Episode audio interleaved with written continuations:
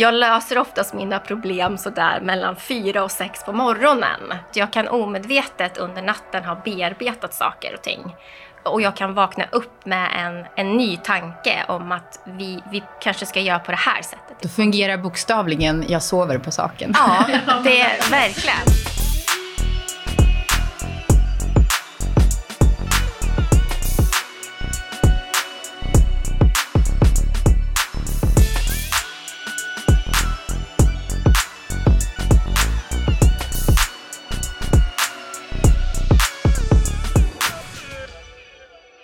Om vi som chefer och ledare inte är medvetna om våra känslor och beteenden så styrs vi av dem. Och eftersom vår hjärna fortfarande är programmerad för att söka efter faror och risker så är det lätt hänt att vi blir fega. Rädsla gör att vi inte vågar ta jobbiga samtal, ge vettig feedback eller våga tänka nytt. Vi fastnar lätt i gamla mönster. För att kunna utveckla verksamheter och få till bra samarbeten och vara innovativa så behöver vi vara modiga på riktigt. Det krävs modigt ledarskap. Hej och välkommen till Region Sörmlands H R-podd tillsammans med vår gäst Hanna Bergström som är verksamhetschef på serviceresor och servicecenter.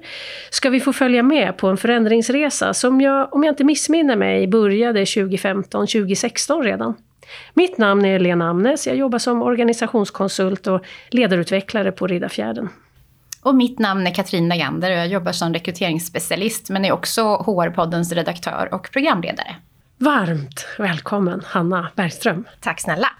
Det är så roligt att ha dig här. Tack. Jag vill ställa en första fråga. Är du en modig ledare? Jo, med ett visst mod besitter jag nog, det måste jag nog säga. Um, jag har ju svårt att säga nej och jag ger mig gärna in uh, på, på helt främmande och nya saker. Uh, och att uh, det krävs nog en viss nerv i det jag gör för att jag också ska tycka att det är roligt. Mm. Du, var kommer det där modet ifrån då? Men det handlar nog om viljan om att pröva nya saker, om att utmana mig själv hela tiden. Uh, jag har nog någon form av tävlingsnerv i mig också uh, som gör att jag vill övervinna saker uh, och se att jag kan växa som person också. Du har ju lyckats, måste jag säga. Vi har ju konstaterat att du har gått ifrån rött till grönt på medarbetarundersökningen. Du berättade innan vi började inspelningen här att den här resan började för länge sedan. Vill du berätta lite om det? Ja, vi kan ju backa tillbaka som du sa där någonstans till tjugofemton till tjugosexton och där forna kollektivtrafikmyndigheten som vi då hade eh, i Sörmland. Och att det då fattades ju beslut om att man skulle samordna den allmänna och särskilda kollektivtrafiken och att kollektivtrafiken då skulle få ett utökat uppdrag som man inte hade haft tidigare. Och starten på själva vårt servicecenter, den skedde ju då i februari tjugosexton och det var en helt ny verksamhet som etablerades då. Och sen har det ju varit en förändringsresa ända fram till idag och den fortsätter ju även här och nu. Så att vi är ju inte färdiga. Mm. Och det som förändringen har varit för oss, det är just att vi har fått nya uppdrag till oss. Eh, som man har velat att vi ska då inkludera i vår verksamhet. Och det har ju även inneburit då själva regionbildningen som var en stor förändring eh, för oss. Eh, när vi helt enkelt eh, gick över till att vara en del av regionen. Just det. Du, när vi är på slutet av den här, det här samtalet så kommer vi att be dig om dina hetaste tips. Så jag hoppas att du är beredd på dem när, när vi börjar närma oss slutet av det här samtalet. Jag är beredd. Ja. Jag tänkte höra lite här, vad var det första du satsade på när du kom in som chef i den här gruppen med människor? Ja, men det är just människorna som utgör verksamheten. Så att det det handlar om det, det är ju att skapa relationer. Det är ju det vad en verksamhet utgår ifrån i någon form. Men också jag som kom från en helt annan typ av verksamhet till helt andra branscher än då just kollektivtrafiken hade ju en utmaning att faktiskt lära mig det grundläggande uppdraget. Och, och det krävs ju i viss mån, eh, inte nödvändigtvis en djup expertkunskap. För det finns ju medarbetare inom den här verksamheten som har det. Men en tillräckligt god kunskap för att ändå kunna leda verksamheten framåt. Mm. Så dels verksamhetskunskapen men också då relationen till medarbetarna som arbetar inom den. Hur togs du emot av medarbetarna? Alltså jag tog emot väldigt väl, måste jag säga. Eh, och det har jag haft erfarenheter sedan tidigare när jag inte har blivit mottagen väl. Eh, och det är ju på något sätt också grundförutsättningen för att man ska kunna ta det här vidare. Att man faktiskt får en initial chans att ta sig an ett uppdrag. Eh, och det måste jag säga att jag verkligen fick. Eh, och det kanske grundar sig i eh, lite grann också det här modet som vi var inne i från början. Att våga sig ta sig an uppgifter. Att inte vara rädd där det finns konflikter utan eh, våga ta sig an dem. Eh, och ja, prata om det som är jobbigt och svårt. Eh, så att jag tror att jag lyckades i ett ganska tidigt skede vinna medarbetarnas förtroende. Mm. Har du någon förebild när det gäller ledarskap? Den är ju svår måste jag säga. Men det, det finns ju sådana här stora ledare utifrån mitt perspektiv. Till exempel Mikael Bodén som är ju då försvarets ledare. Otroligt inspirerande person. Och också som jag tänker ser det enkla i, i det kanske svåra på något sätt. Det inspirerar mig väldigt mycket. Att det behöver inte vara så svårt alla gånger som man kanske först tror att det är.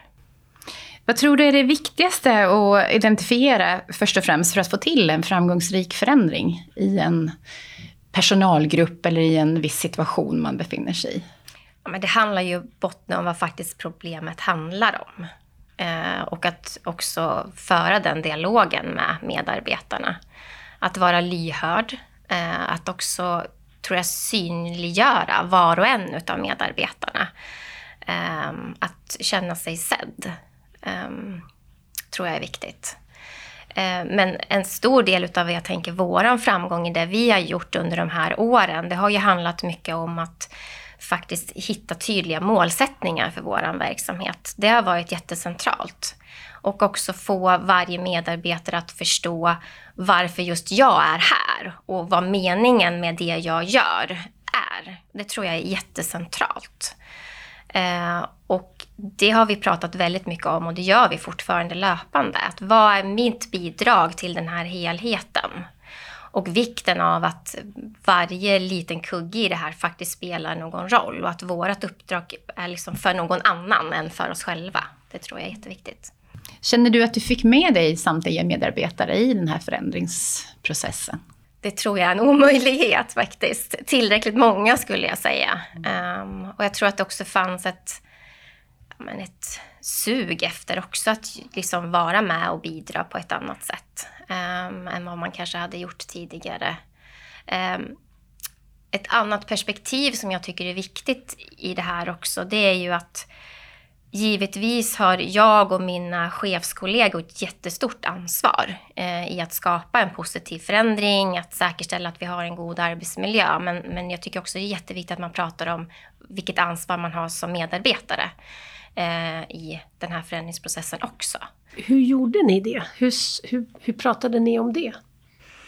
Ja, men dels så hade vi ju då en, en insyn att varje medarbetare faktiskt fick uttrycka eh, och ha enskilda samtal. Och det tog vi faktiskt hjälp av, extern hjälp, eh, för att man skulle få sin plats, man skulle få sitt utrymme och känna tillräckligt mycket trygghet för att kunna uttrycka det man faktiskt upplevde och kände. Eh, och vilka behov man såg i det. Men i de enskilda samtalen så fick man ju också den feedbacken. Att vad gör man då själv för att bidra till det här? Och det är någonting som vi återkommande faktiskt pratar om också. Att vikten av att själv vara en del av arbetsmiljön. På vilket sätt man påverkar det. Spännande sätt att gå tillväga på. För det är ju, då fick de medarbetarna alltså berätta själva. Men det var ingenting som var personligt så. Man fick inte veta exakt vem som har sagt vad. Utan mm. tanken var att det skulle komma fram det som man ville ta itu med. Och hur man kände. Precis. De behoven som fanns. Apropå att komma till botten med vad det faktiskt grundläggande problemet är i en verksamhet. Så handlar det ju om att kunna ge det utrymme som den enskilda medarbetaren känner att man har behovet av. För att våga uttrycka det också. Det var, det var ju första gången vi gjorde just det specifika greppet då. Att man, att man som enskild medarbetare fick det här enskilda samtalet. Men det var jättelärorikt för oss. Hur hanterar ni personer som inte vill vara med på förändringen? Som, personer som inte vill förändra sitt beteende eller sitt arbetssätt? Det beror ju lite på vilka avvikelserna är såklart. Men det handlar ju återigen om att skapa förståelsen om att vad bär jag för ansvar? Vad har jag för skyldigheter i, i mitt dagliga arbete? Men där kan vi också vara ganska tydliga i vår dialog med att det faktiskt då kanske inte är den här arbetsplatsen som man ens ska vara på om det är så att man inte känner att den passar för mig i slutändan. Um, och i många fall så kan det också vara så att det faktiskt handlar kanske om helt andra saker som ett missnöje grundar sig i. Och att det handlar om att hitta just det hos den individen som kanske inte ens är arbetsrelaterat utan andra saker som vi skulle kunna stötta och hjälpa den här personen med för att komma till rätta. Um, men det är inte alltid så att en verksamhet och den enskilda medarbetaren alltid heller funkar uh, fullt ut utan det finns andra saker som man kanske kan göra istället då. Du var inne på det här med att ni hade tagit in lite extern hjälp när det gäller att då intervjua medarbetare. Har ni tagit in någon annan extern hjälp för att utbilda medarbetare eller er själva? Det har vi gjort, beroende på vilken typ av problematik som vi har sett. Det här var ju en ganska stor omfattande genomlysning som vi gjorde av verksamheten. Men vi har också historiskt sett haft kanske mindre konstellationer av medarbetare som har krävt ett tätt samarbete emellan men där det inte riktigt har fungerat. Och då har vi också gjort på motsvarande sätt att jag som ledare eller någon annan närstående ledare tillsammans med då extern hjälp har, har gått igenom problematiken återigen och, och hittat metoder för ett samarbete då. Eh, men även jag själv har ju tagit stöd i individuell coachning. Eh, för att eh, man är ju inte hur stark som helst som ledare heller utan även jag behöver ju hitta stöd och ventilera tankar och få ny inspiration och kraft för att liksom orka fortsätta i mitt ledarskap också. Vilket stöd får du? Ditt bollplank? Nej, men det är nog mina närmsta kollegor. Eh, vi har en ganska öppen dialog med varandra där vi kan ventilera eh, mycket saker. Eh, sen så har man väl alltid sin bollplank också lite grann på hemmaplan i eh, rimlig mängd skulle väl jag säga så. Det får ju inte ta över ens en privatliv. Men att kunna ventilera saker och ting även där. Och släppa på trycket emellanåt om det behövs. Men du har ingen extern person som du... Någon ingen, mentor eller ingen så? Extern person Nej. Som jag... Och när du kommer hem där och vill bolla. Vad är det, vad, vad är, hur går snacket? Ja, men det, det är nog... Eh, mycket relaterat till kanske en särskild specifik händelse som har inträffat just kanske den dagen. Att bara få, få redogöra för den och sen så kan man liksom släppa taget om den. Det kan vara skönt. Det är viktigt att ha familjen när man har en tuff arbetsbörda. Jätteviktigt, jätteviktigt. Mm. Vad gör du när orken tryter? Hur laddar du om? Vad hittar du på? Ja, så jag har ju en ganska stor familj. Jag har ju två egna barn och två bonusbarn. Eh, så att jag behöver liksom aldrig fundera på när jag kliver innanför dörren vad jag ska göra för någonting. Eh, vilket är faktiskt en ganska så här skön sak. För det blir ganska så här tvingande att, att byta roll på något sätt. Eh, och det handlar väldigt mycket om den här vardagslogistiken som jag tänker att väldigt många andra befinner sig i. Och det blir ett direkt bryt i att, att göra någonting annat. Eh, och för mig handlar det inte om att jag kanske har någon specifik sak eh, som jag gör. Eh, utan det handlar bara om att göra någonting helt annat mot det jag har gjort under dagen. Om det så är att gå en lång promenad eller att titta på någons barns fotbollsmatch eller att storstäda huset så kan det vara lika tillfredsställande för mig. För att det handlar bara om att, att göra någonting annat helt enkelt.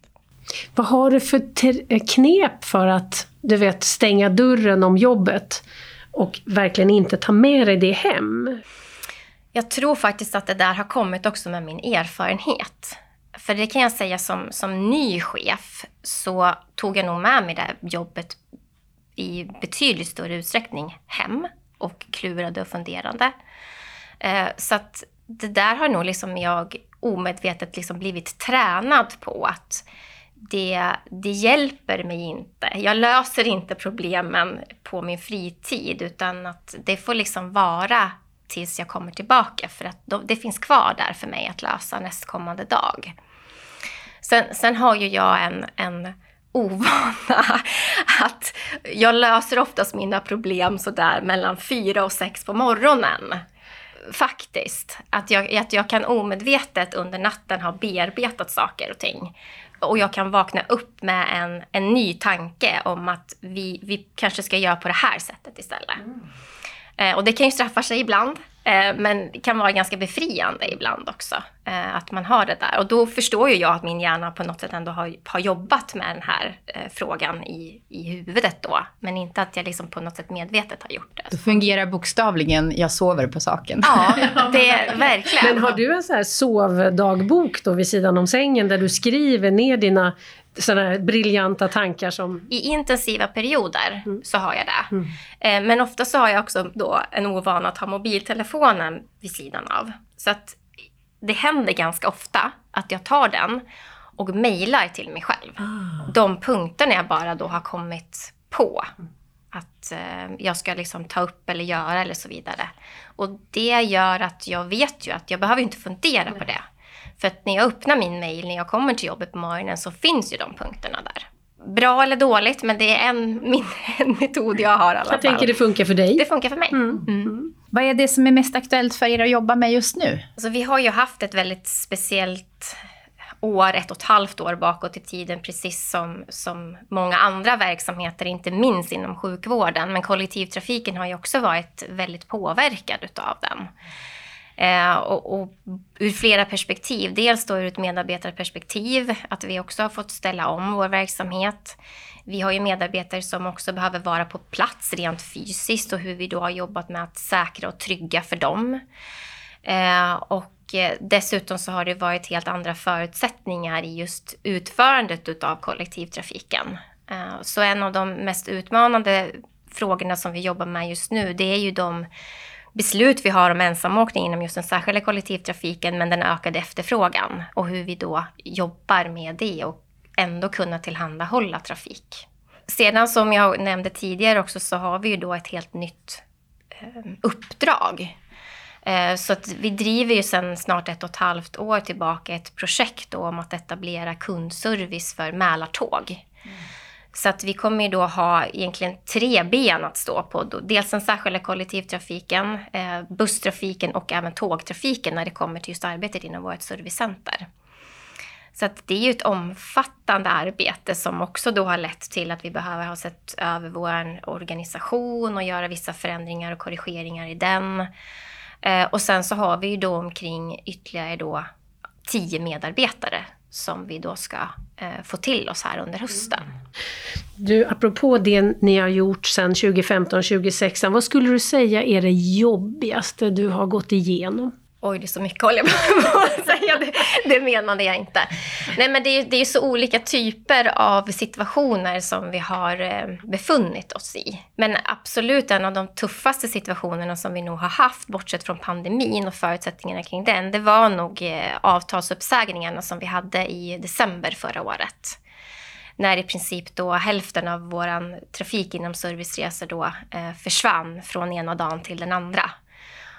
Och hur vi mobiliserade oss för att på par, tre dagar faktiskt bygga upp trafiken igen.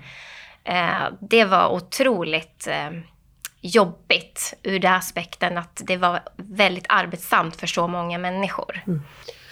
Och jag tänker utifrån ditt perspektiv, utifrån ett chefsperspektiv, vad, vad har varit det tuffaste för dig personligen? Nej, men det tuffaste tycker jag är i ledarskaps... Ur ett ledarskapsperspektiv, det handlar ju alltid om när den enskilda individen på något sätt hamnar i kläm. Om det är så en medarbetare eller om det är en resenär. Det kan man ju bli väldigt berörd och ta illa vid sig utav. Även fast man, man vet att det kanske är nödvändigt eller det var oundvikligt att vissa specifika händelser uppstod. Eller att man inte kanske hade någon egen påverkan. De typer av situationer tycker jag är de tuffaste. Och på vilket sätt? Varför blir de tuffa? Nej, men jag tror att jag, jag har ändå en känsla för varje individ på något sätt. Att, att vara inkännande för den personen. Och, och har man den läggningen som individ så ha, kan man till en viss gräns dra linjen för vad man ska ta till sig eller inte. Men, men i slutändan så blir man berörd av det. Mm. Och, och i andra änden då, vad har varit det härligaste som du har upplevt under den här resan? Vad, är, vad kan du komma ihåg med, med värme och glädje? Och... Men det är ju när man då f- kanske har upplevt sig själv då slå huvudet i väggen gång på gång och, och när man inte kanske når fram, och vi bara ska ta vårat då eh, H M E-resultat, att man känner att vi har försökt hitta grepp på grepp för att hitta en förändring i det här, och när man slutligen faktiskt får utväxling för det arbetet man har gjort, det är ju otroligt glädjande.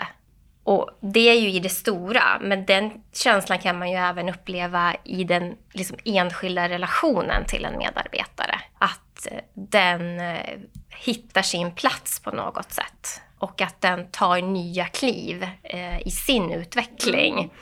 Eh, och det tror jag liksom också är varför jag tycker just att jobba som ledare är det absolut roligaste. Eh, att kunna vara med i den eh, i det utvecklingsarbetet. Mm. Jag, jag vill hålla kvar lite i, i, i backspegeln. Vad skulle du säga är din största lärdom? Vad tar du med dig? Vad har du lärt dig så här långt på den här resan? Om dig själv främst kanske? Nej, men jag har nog lärt mig att jag kan klara av väldigt mycket.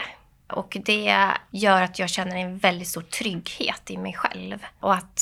Ja, men utmaningar som kommer längs vägen, så vet jag att vi gör det bra tillsammans och att jag backar inte, utan jag träder fram när det, när det kanske är som tuffast istället.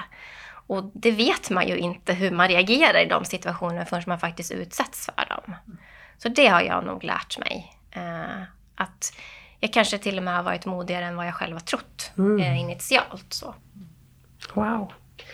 För att hålla kvar det här nu i framtid, mm. framåt, för jag tänker det här är ett digert arbete ni har gjort, ni har gjort en stor insats där alla medarbetare är involverade, chefer och teamledare involverade, du får coachning, det är, det är en omfattande insats, mm. men det här behöver ni ju hålla i. Mm. Jag skulle nog säga att det är ännu svårare. Mm.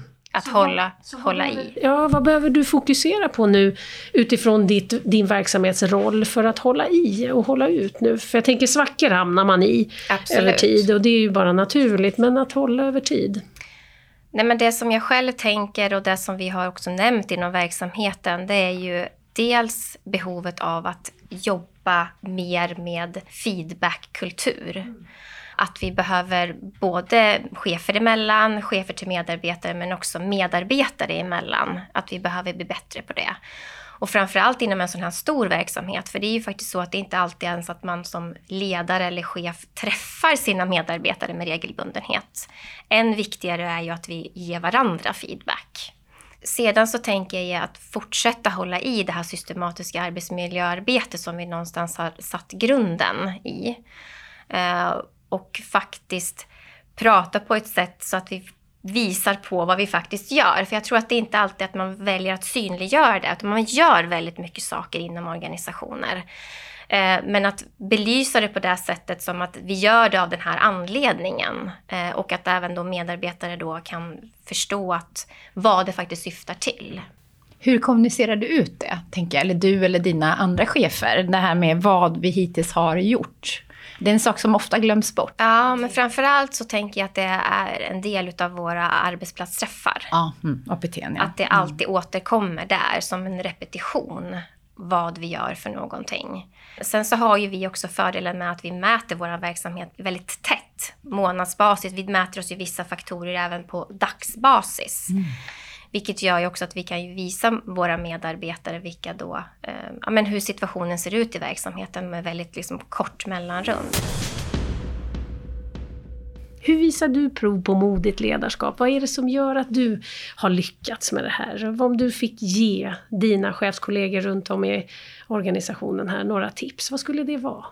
Men det så tänker jag att det är jätteviktigt med kommunikation och transparens. Framförallt kanske i just förändringsarbete. Det kan vara tuffa förändringar också som man vet att det kanske inte alltid kommer mottas på ett bra sätt. Men att ändå prata om dem och belysa dem.